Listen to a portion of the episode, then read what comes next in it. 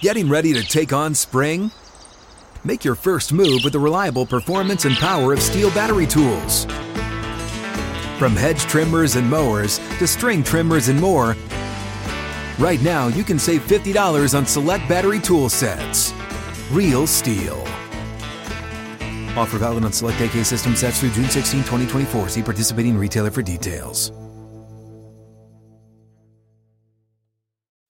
Live from the 6th and Peabody studio and across the Outkick network, this is Outkick 360 with Jonathan Hutton, Chad Withrow, and Paul Kuharsky.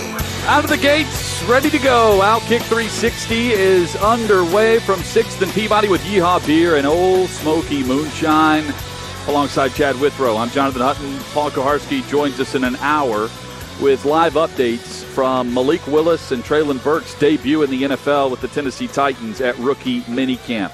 Shane Beamer, the head coach of the South Carolina Gamecocks football program, with us coming up in an hour and 15 minutes from right now. Plus, Brent Hubbs of VolQuest.com talks SEC, NIL, and much, much more. Chad, we are outside today in the beer garden, the Friday Outdoor Series at 6th and Peabody. Beautiful day in the Music City. Hope it is as everyone is listening and viewing going into the weekend. Jam packed show today. How are we? Doesn't get much better than this, Hutton. Looking around outside, great crowd on hand here at 6th and Peabody, downtown Nashville. I will say, though, and I know you asked me this question yesterday, for those out there that suffer from allergies all over the country, you know what we're talking about right now. I uh, just started last night watching the recent film Dune, a sci fi epic. And in Dune, they're on a planet where everything in this environment attacks them. and they have to wear these suits that have cold water running through it just to survive in this desert hellscape. Nashville, Tennessee, right now is a hellscape in mid May of allergies. So much so that I will not be removing these sunglasses from my face all day because my eyes are a wreck. you look like I the- am allergic to everything. And when everything is flaring up like this right now in Nashville, and I know that you feel my pain also, and others do as well, it leads to a really bad time. You So- look like that new uh, that the app on TikTok. I'm not on TikTok, but it makes its way to Instagram like two weeks later. That makes you look like you're sobbing when you're really yeah, perfectly fine or happy. That's me. Uh, that's what your eyes look like right now. Most days I just cry on the inside. Yeah, that's it. Today I Uh, cry on the outside. Today the It's- allergies have it's Chad different. crying. Um, we will uh, certainly not be doing that here today outdoors because we've got the 360 specialty drink here at Sixth and Peabody. Oh, yes. It is the blackberry margarita moonshine mix. Cheers, Chad. Cheers. to you, Paul, as well. He will be joining us at three o'clock with the latest on Malik Willis, No straws Treylon for you guys and others. there. No- no t- straws. Give us your rule on straws and drinks. So I was in college, and my cousin David, I was working for him in Atlanta, and we were out at a bar one night, and I had a straw in whatever I was drinking, a rum and coke, or I don't know, it was 2002, who knows? But I, in my drink, I had a straw, and he took me aside and he said, "Now imagine that you're making eyes with a young lady across the bar, and you're hitting it off, and you're flirting from a distance."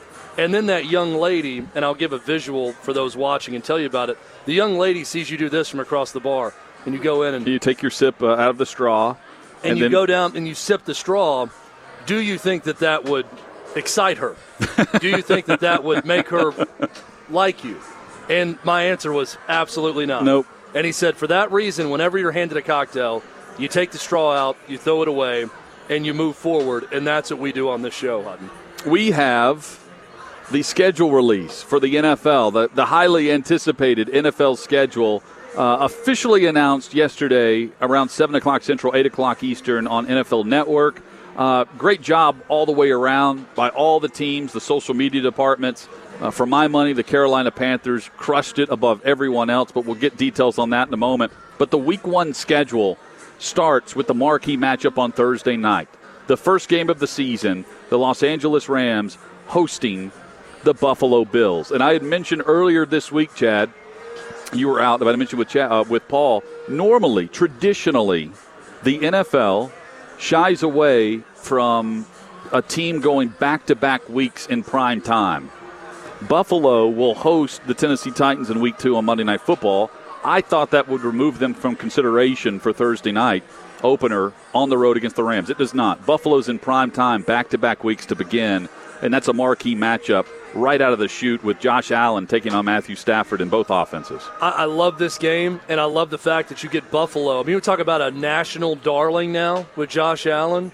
Back to back weeks, as you said, against the defending champion Rams, and then going home to face the Titans on Monday Night Football.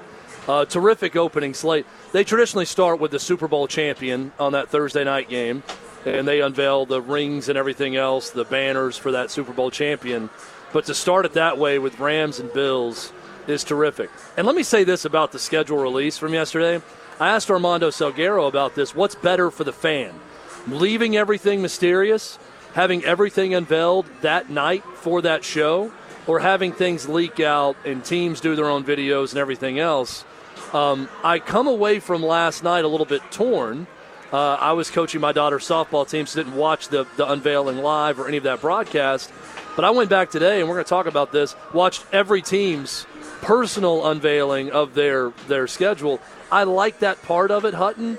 I also really like the idea of a selection Sunday type broadcast where it's a mystery to everyone, even the teams. Yep. I would love to go and have a few teammates watching together when their schedule's announced, or go to the coach live as he gets the reaction to the schedule and he's seeing it for the first time.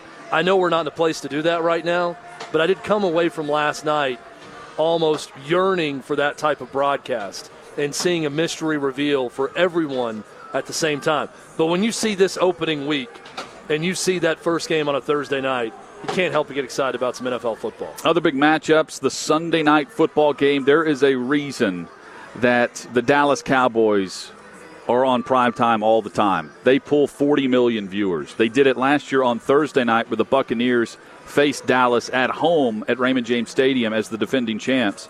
Now they will open up on Sunday night football at home hosting Tom Brady and the Tampa Bay Buccaneers. That is in week 1 right out of the gate. Sunday early window. New Orleans takes on Atlanta, Cleveland at Carolina, Chicago hosts San Francisco, Cincinnati will welcome Pittsburgh. Philadelphia on the road against Detroit. Houston and Indianapolis will uh, meet up in Texas. Miami and New England meet for the second consecutive year in week one. Plus, the Jets will host the Ravens, and the Jaguars are on the road against Washington. That's the early afternoon slate. Late window on Sunday Kansas City, Arizona. Chargers against the Raiders. Vikings against the Packers, and the Titans host the New York Giants. Um, a lot of divisional matchups in Week One. You'll see the same in Week 18. Yeah, I don't. I don't love the divisional matchups in Week One. I understand the reasoning for it in Week 18.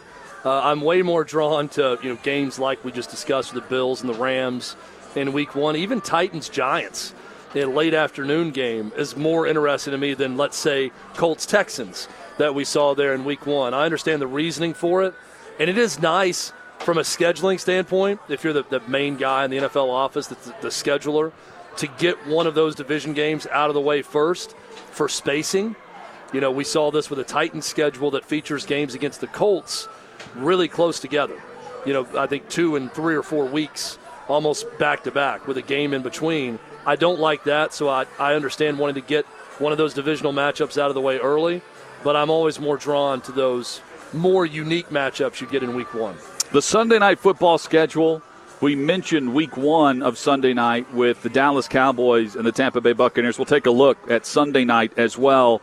And one thing you're going to notice is uh, throughout a lot of these primetime matchups, the New England Patriots, there's a scheduling quirk. The Patriots are scheduled to have four primetime games in a row this season from weeks 12 to 14, weeks 12 to 15, excuse me. Vikings on Thanksgiving, followed by the Bills, the Cardinals, and the Raiders. We will get a lot of Bill Belichick and Mac Jones in the month of November and early December. But you see the Sunday night football slate. Green Bay and Chicago, the Bears have a big national draw. Uh, they're on the road at Lambeau Field in week two. We won't go through all these, but the first month of the primetime matchups are massive. Denver hosts San Francisco, where we could see Trey Lance on the road against the Denver Broncos and Russell Wilson. And we should also throw in there the big one in week four. Last year in week four, week four's matchup was Tampa Bay on the road at New England. Was it week four, week five? It was right out of the chute. And this year, the mega matchup is Tampa Bay hosting Kansas City on Sunday Night Football, October 2nd. Yeah, that that's the one. That's the one that every national headline circled right when you saw that Patrick Mahomes versus Tom Brady rematch the Super Bowl from two years ago that Tampa Bay won. Um, look, when you're talking Sunday night football lineup, you know you're going to get big time matchups. I don't love Packers Bears in week two that early, but it does get the Bears out of the way on the national window. Um, but yeah, I, Bucks Chiefs that's going to be everything that we bargained for. And let's keep this graphic up as we continue because I want to mention late in the season how the schedule makers go about this and what makes sense. Indianapolis and Dallas in week 13, first week of December, as you start to really position for playoff races. That's massive in the NFC and AFC. Meanwhile, Denver will host Kansas City in primetime in December in a divisional matchup. Arizona, Tampa Bay late in December. And the final game before we get to week 18, I say the final game because week 18 is a flex schedule game. So week 17, New Year's Day, Chargers, Rams, the two LA teams in massive divisional matchups for the NFC and AFC. That could determine a lot for playoff positioning right there. Well, how about Christmas Day and New Year's Day? Christmas Day night, you've got Bucks in Arizona. And then you mentioned it January 1st, you got the Battle of LA with the Chargers hosting the Rams. Um, I love the late schedule here with Sunday Night Football. Really starting with Chargers 49ers, which I think is a terrific matchup on November 13th. But getting that Cincinnati Pittsburgh divisional game, Green Bay Philly, you mentioned Colts Cowboys.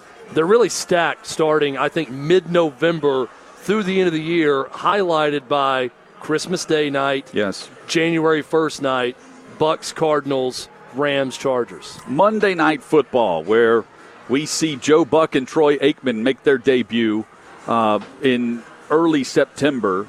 We certainly know the double headers that will be played in, in week two of this schedule, but marquee marquee matchups throughout. Uh, Russell Wilson will open up this slate on Monday Night Football on the road in Seattle, back where he uh, went and, and began his career and went to two Super Bowls, won one with the Seattle Seahawks. He now returns September the 12th on Monday Night Football uh, to begin his first season with the Denver Broncos. Doubleheader in week two includes the Titans and Bills, Eagles hosting the Vikings.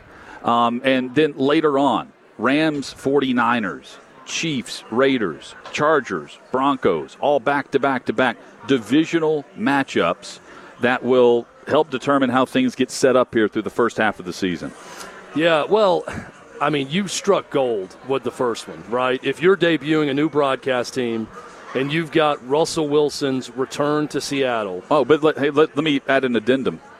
This could also be Baker Mayfield starting for the Seattle Seahawks. That's why you take Seattle early. You don't know the quarterback situation, but it really doesn't matter. It's a bonus if they make a quarterback decision other than what they have. I mean, I see a full day of ESPN coverage of Russell Wilson leaving the team hotel, Russell Wilson arriving at the stadium, a Baker Mayfield possibly arriving at the stadium, analysts down on the field getting ready for the game. I mean, this is a 24 hour buildup yes. from Sunday night football on into Monday night when you get that type of rock solid, not game necessarily, but storyline with Russell Wilson returning to Seattle. That is huge for week one. Huge for Joe Buck and Troy Aikman in their first game at ESPN, also. Uh, but once again, I mean, you're going to really nitpick. We're going to go through some of the Thursday night games at some point and say, okay, that's a, a throwaway. That's one where they had to get a team their mandatory one national game, and they decided to kill two birds with one stone. But we're talking Sunday night football, Monday night football. It's tough to find bad games in this batch. Well, and Chad, here's what makes the Monday night football schedule great look at all the divisional matchups throughout this schedule. You can get in November where the 49ers face the Cardinals. ESPN claimed a lot of these games that will factor into the entire playoff race and storyline of the year. Eagles hosting the Commanders. Uh, later in the schedule, Saints on the road against Tampa Bay. Um, and, and that continues throughout here, but early on, the divisional matchups, especially in the AFC West with the quarterback play, full display on Monday Night Football. In our first season, on Thursday night football with uh, Amazon taking control there. Al Michaels and Kirk Herbstreit. Herb Street, by the way, is fired up for this and all the interviews I heard him do, and he was with Rich Eisen yesterday on NFL Network. Um, great slate of games here, which is normally just a bunch of divisional matchups and throwaway matchups and games. There's a couple here on Thursday night, but for the most part, Chad, um, the, the keep, keep in mind the local affiliates with these teams in the, in the host cities will have an opportunity to bid on these games and carry these games locally. So, for instance, here in Nashville, the Titans Thursday night football game against Dallas or against Green Bay will be aired locally uh, on TV as well as Prime Video. Elsewhere, you have to go to Prime Video to watch these games, but uh, September 15th, Thursday night football, Chargers at Chiefs, must watch. They get the return of that game from the playoffs last year. I was shocked, Hutton, to see that I had to go all the way down to October 13th to find a true throwaway game. You look at those first five weeks in five games Bills, Rams, Chargers, Chiefs, Steelers, Browns, Dolphins, Bengals, yep. Colts, Broncos. I'm going all the way down to the Washington Commanders in Chicago to take on the Bears to say, okay, that's the typical Thursday night game that's unappealing, but we'll still watch because it's NFL on a Thursday night. But to get to that point in the season and go all the way to mid October before you find one of those games, that's a win for Thursday night football. Couple of notes. Uh, amount of primetime games by team. Half the league can boast that they are on a ton of primetime matchups. There's a lot of outlets to go to and select from here. Uh, there are five uh, teams with, with five primetime games. Normally you get five or six teams this year Cincinnati, the LA Chargers, the LA Rams, Buffalo Bills, Philadelphia Eagles, Tampa Bay Buccaneers, Green Bay Packers, Dallas Cowboys, San Francisco 49ers, New England Patriots, Pittsburgh Steelers, primetime five times. Denver Broncos and Kansas City Chiefs, all in prime time five different times throughout the season. Teams with four Tennessee, Indianapolis, Las Vegas, and Arizona. So, of those teams, that's your upper tier, upper crust of what the networks want to pull a rating. Um, teams with just one. That's half the league right there, half right? the league. 12 and then four. Half the league with games, plenty yep. of storylines that are compelling. Um, you've got the Jets, the Giants, the Texans, the Jaguars, the Panthers, and Atlanta, all with one primetime game, and that's the Thursday night prime video aspect of this.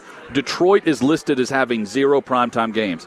They have the Thursday Thanksgiving Day game, which doesn't count for the prime time aspect of this conversation but they would count in as having one national televised game on, on Thanksgiving Day. Other than that, the rest of the league has two or more.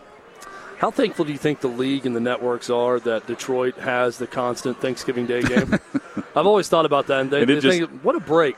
Yeah. You know, what a break. The, the, the losingest franchise currently in the NFL just happens to have that national game on Thanksgiving every year. We don't have to worry about it. 11 a.m., they're going to kick off in Detroit. Everybody's going to be happy. They're going to be getting ready for their Thanksgiving feast with their family, and we get to get the Lions game the hell out of the way. And everyone's excited about that. You know, the league just loves that, I, especially the networks. You, you can see the betting that's going on here amongst the, the networks, Chad. Cleveland, the Browns with Deshaun Watson have two primetime games. That's it. So that's the network saying, we're not sure if he's actually playing or not the entire season.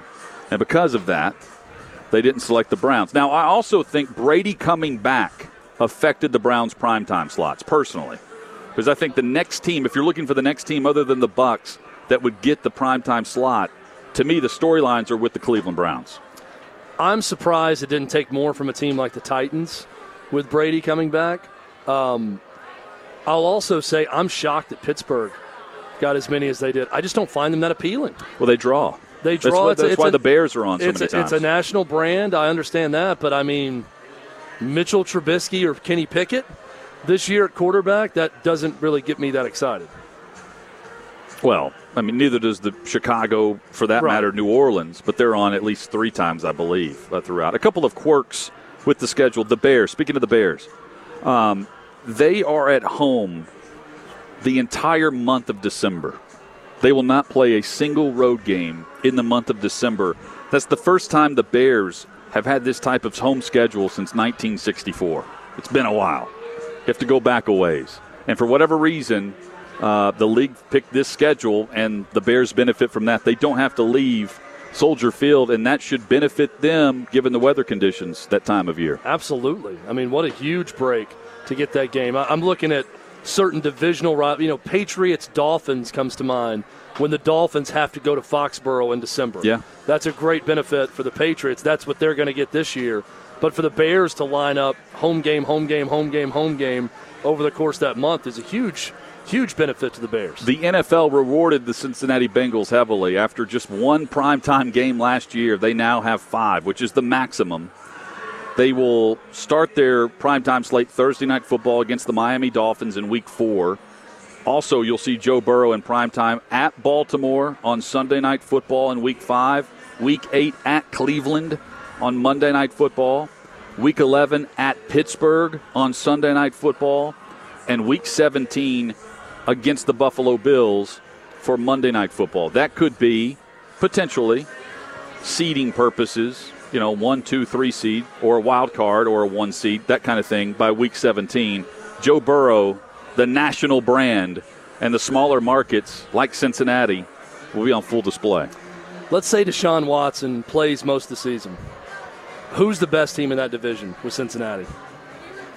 I mean, I would say Cincinnati's a, still Chad, the front runner and the favorite, I, I, I but mean, it's close, right? When you look not, at Baltimore, Cleveland, yeah, I'm putting Pittsburgh a bit behind them. Yeah, but those three teams, I mean, that's going to be a that's that's an underrated division to week, me to follow. It was week 13 or week 14 of last year. We could have seen three playoff teams from that division last year. And we know how bad Ben Roethlisberger was. Yep. The Steelers were in the playoffs in week 13 last year. So it's not out of the realm of possibility that we see two, although the AFC West is going to play a huge factor in that now. So you could only see one team from this division get in the postseason because crazy. of the AFC West. When you see those teams, it's crazy to think.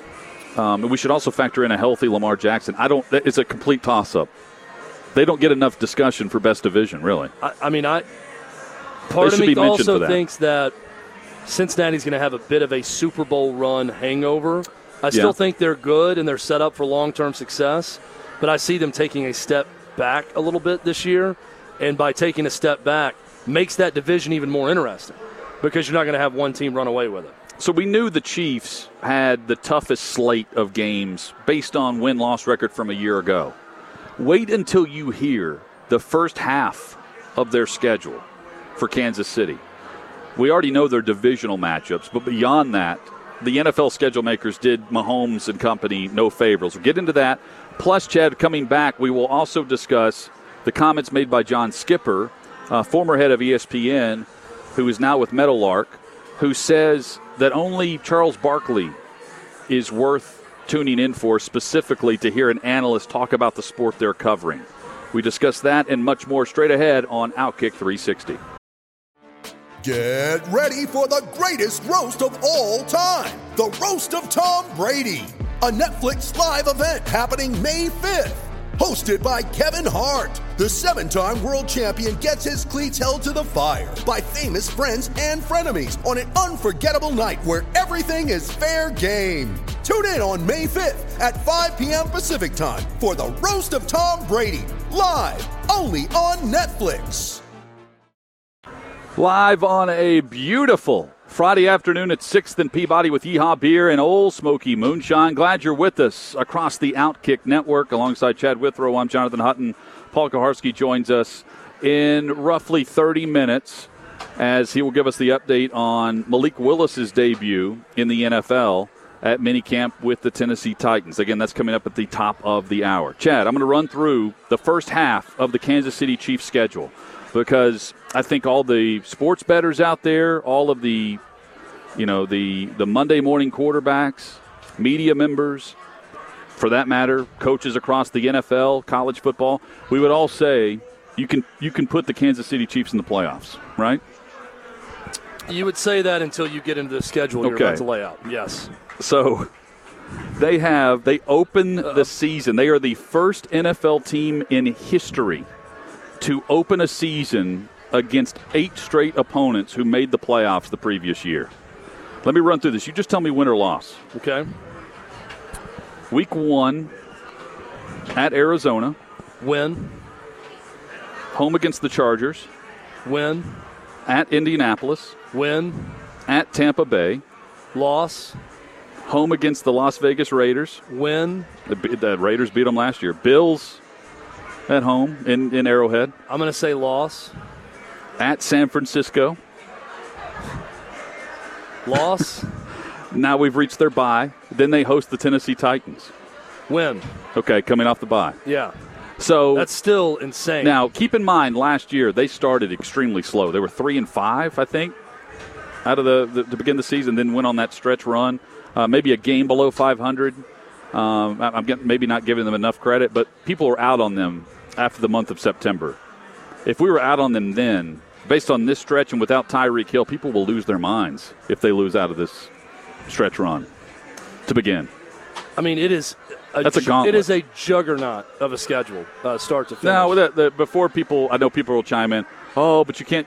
Of course, we're not factoring in injuries here. We're basing it off of what we know today. That yeah, is and, and we get to the season, and someone's going to be bad that we thought was good, or Sure. two teams will, and someone that's we think's an easy game right now is going to be difficult for the Chiefs. So we, we, we all know that. the I, I hate the scheduling quirks that include divisional matchups in recent, like in proximity of recently played. For instance, the Titans will play the Colts twice within a three-week span, a twenty-day span, I believe, from like week four to week six, something, and that's coming off a bye week. Not not pleased with that. I, I don't like that, um, and that's not just because we're in Nashville. And the other example would be the New York Giants. The Giants, Chad, will face the Commanders on the road. They'll then have a Week 14 bye, and then come off the bye week and face the Commanders again at home.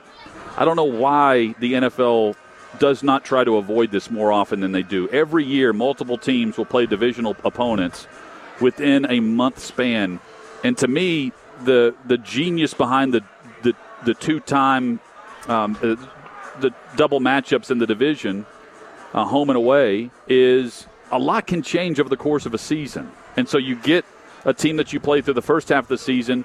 You play them again, maybe on the road in the second half of the season, and the odds have changed either in your favor or, or not. Injuries play a factor. It's very difficult for that to happen over a three week span. The teams that you face are pretty much the same team. Well, another downside is it's almost.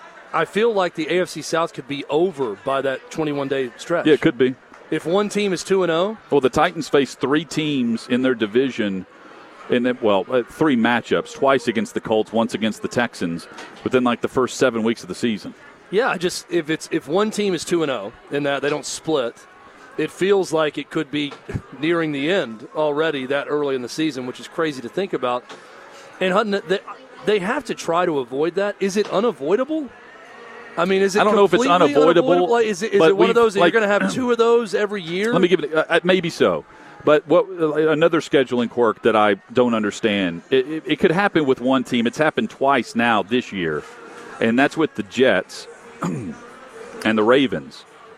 They will open the Jets open the season playing every team in the AFC. Excuse me, in the AFC North. I got you. Allergies, man, it'll get you every We need time. a, yes, you. it's Yeah. uh, need a cough button. And then the Ravens, they they then face every team in the AFC East over a four week stretch. Yeah, that's look.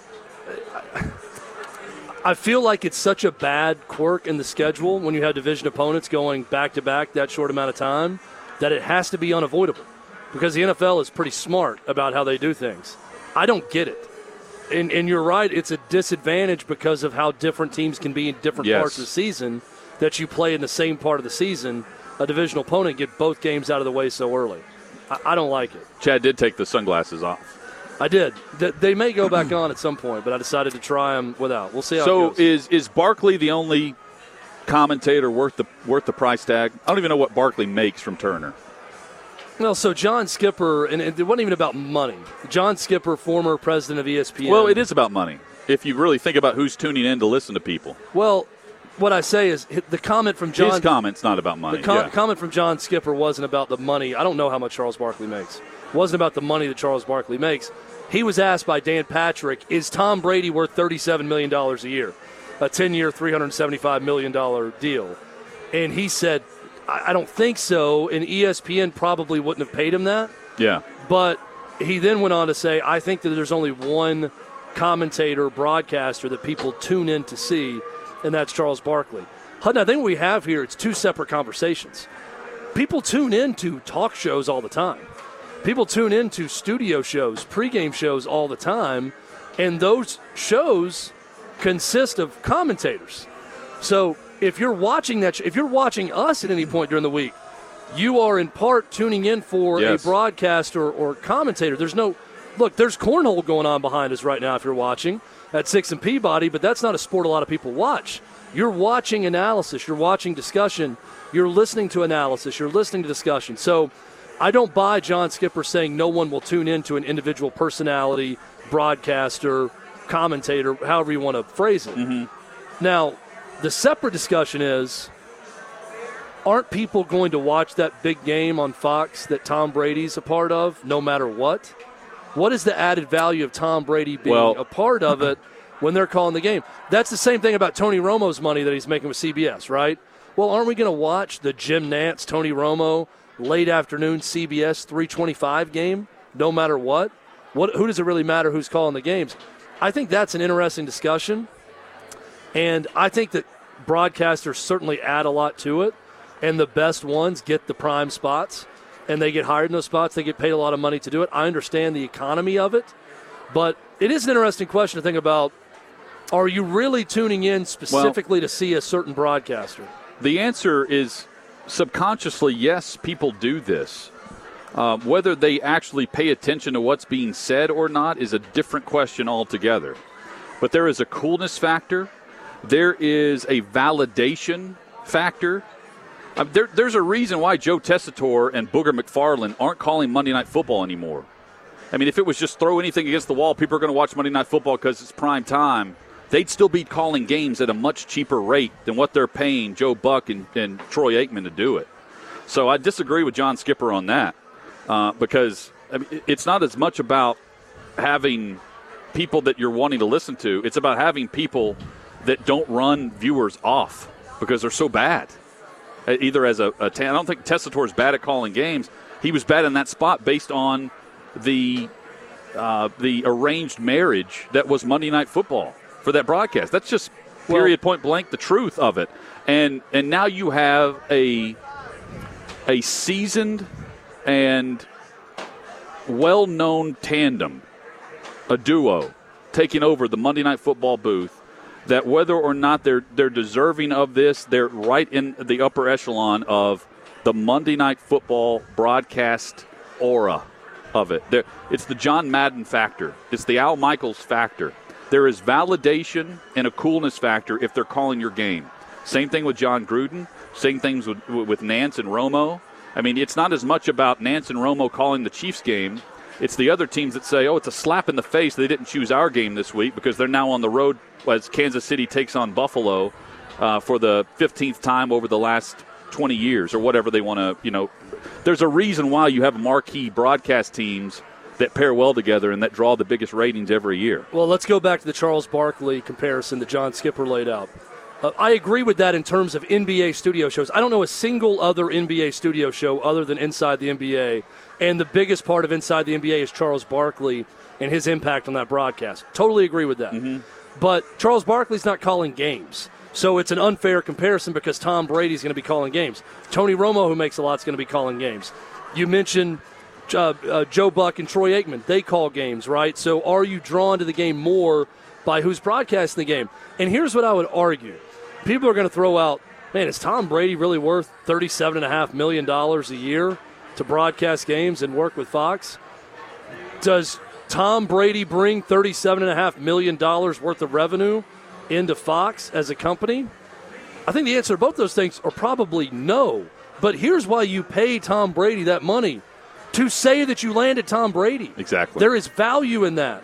And I will go back to this. Tom Brady's not just doing football games for Fox. No, There's going to be a lot more going on with this that's going to make more sense Chad, as he, he, is the, starts to do it. He is the face of Fox Sports.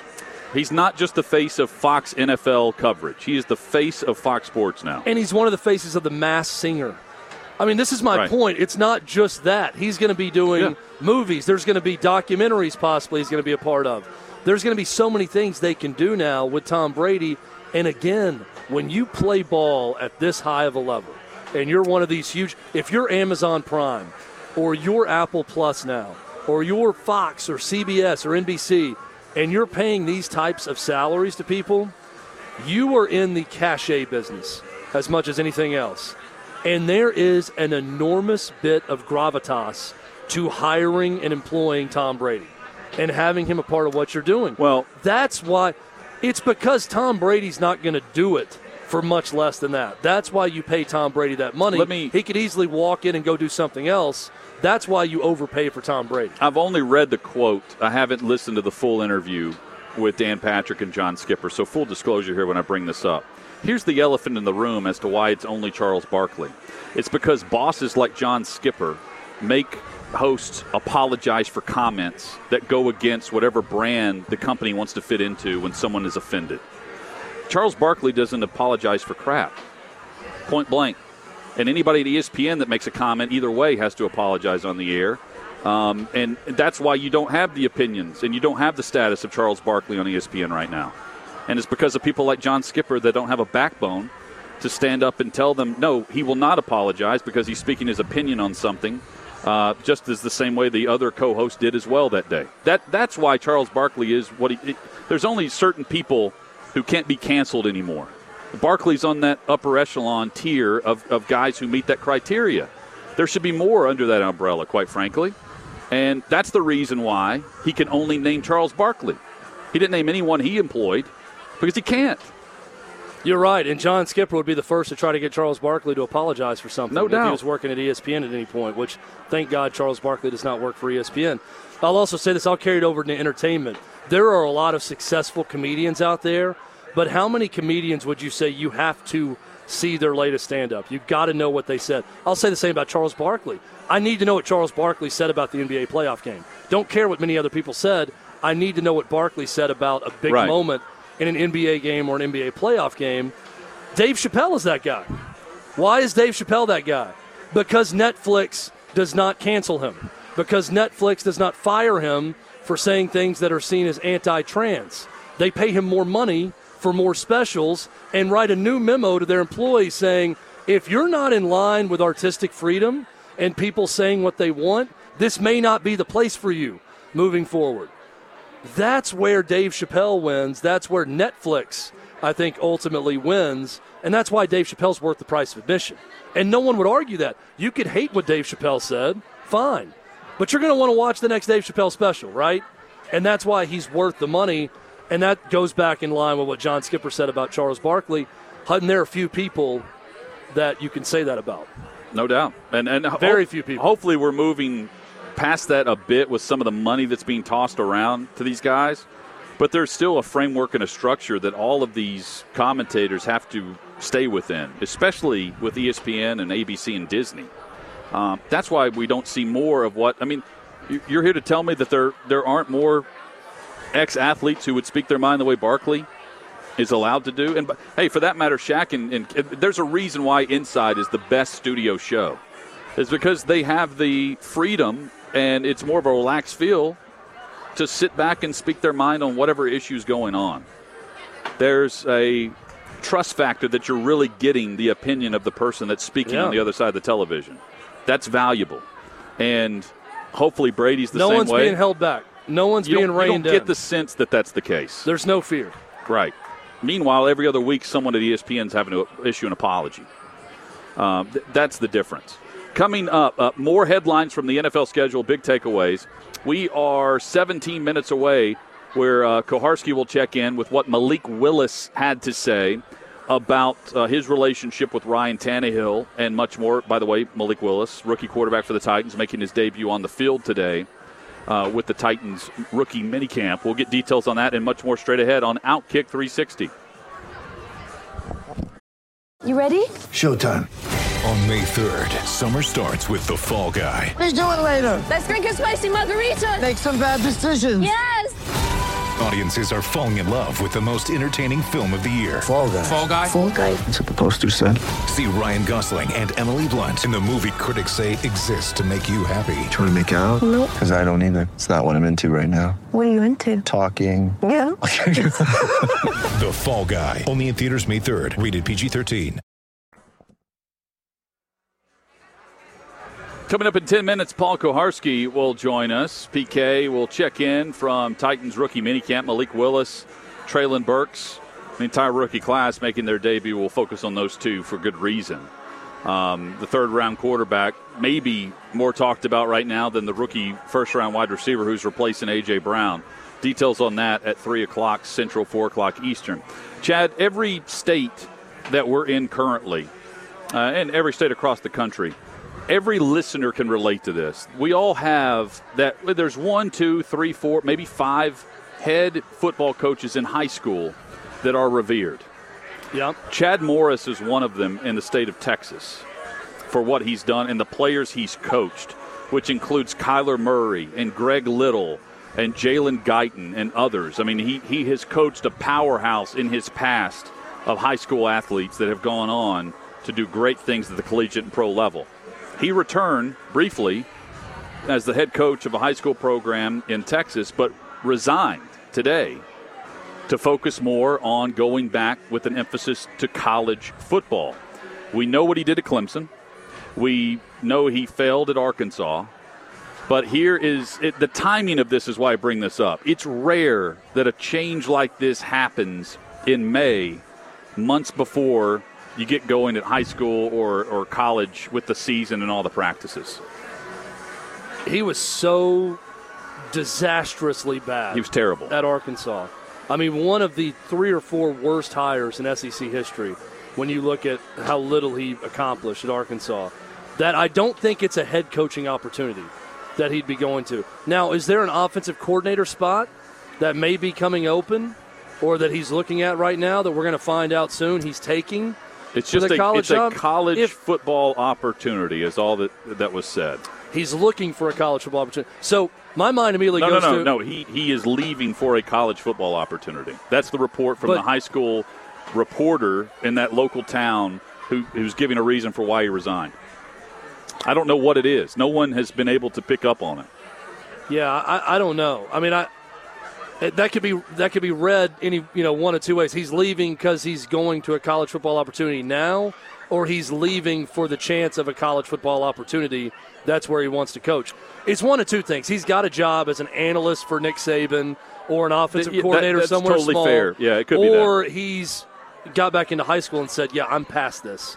I don't want to be here anymore. I'm going to leave, and I'll wait out a year if I need to, and then get a college job." The, the, the way the report reads this is the Allen High School coach confirmed, uh, the, the- I guess the interim confirmed that Morris has been presented with the opportunity to return to co- to the college football ranks. So that could mean analyst or something, but that's still odd. The timing of all that is very odd. That's Well, why that's why I bring it up because is, is there some is there a scandal or is there a is there an abrupt Well, when I- firing because of when I see famous head coach that we know or famous coach that we know resigns from a high school program, I immediately think scandal, right? But he's saying he's leaving for a college opportunity. So, again, one of two things: he's leaving for an eventual opportunity. He has an opportunity as an analyst or a coordinator or a position coach somewhere Yeah. now. Or again, it could just be as simple as I got back into high school coaching and thought, I'm past this. I don't want to do it. I'm going to leave for hopefully a college opportunity that I'll get soon. So his son, there are others that are trying to make the connections for Chad Morris. His son recently uh, enrolled and is a sophomore now, I believe, at TCU. Of course, there's new uh, new coaching regime there. Um, his former job at SMU was recently filled by Rhett Lashlee. So Rhett Lashlee is the head coach at SMU. There's a connection there for Chad Morris. Um, North Texas is another program that's right around the high school where he coached. And I think people roll their eyes at the high school thing. Keep in mind, like, these are powerhouse programs in Texas that, I mean, if you're from a, a directional school like I am, the high school stadiums in Texas are massive compared to the directional college programs and football teams that I'm a fan of. So I It's mean, a different ballgame. There's it's also completely different. The There's money's also different. Everything. There's also a precedent of successful high school to college coaches in that state. Art Briles, yes. uh, Sonny Dykes, Joey McGuire, who's now at Texas Tech, was a high school legend, and he's doing great things in recruiting because he's recruiting the state of Texas. So there is precedent for that. Gus Malzahn is another guy who was a high school legend in Arkansas, and then stepped up to coordinator at Arkansas and eventually head coach at Auburn. So there are examples of this recently of guys going from high school to college with great success. Coming up, Kuharsky weighs in on his observations from Titans minicamp. Important because the Titans, according to the national media, made one of the biggest splashes in the NFL draft in value selections, drafting Malik Willis in the third round. How did his debut go on the field? PK joins us live next on Outkick 360, live from 6th and Peabody in downtown Nashville.